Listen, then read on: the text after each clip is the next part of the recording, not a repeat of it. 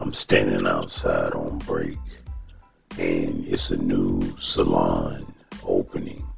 And for some reason, the salon's mascot is a Easter bunny looking thing. So the mascot is standing on the side of this busy street.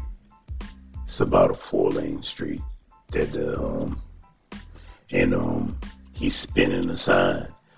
All of a sudden this truck just pulls over and stops.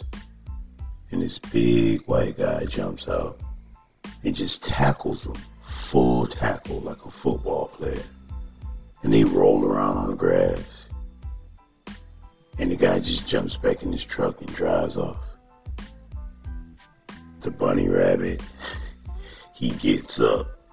He all dusty and got grass all over him. His sign all bent up and broke. And he just limped back into the salon. And I ain't never seen his ass out there spinning that sign no more. That was just a strange thing to see on break.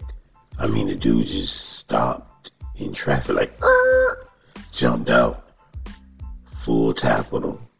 Like I said, he rolled around at least three, four times.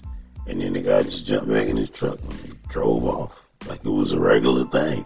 I'm like, did you, did they have past beef? Do they know each other? Or does he have like a thing against rabbits or something? What is happening here?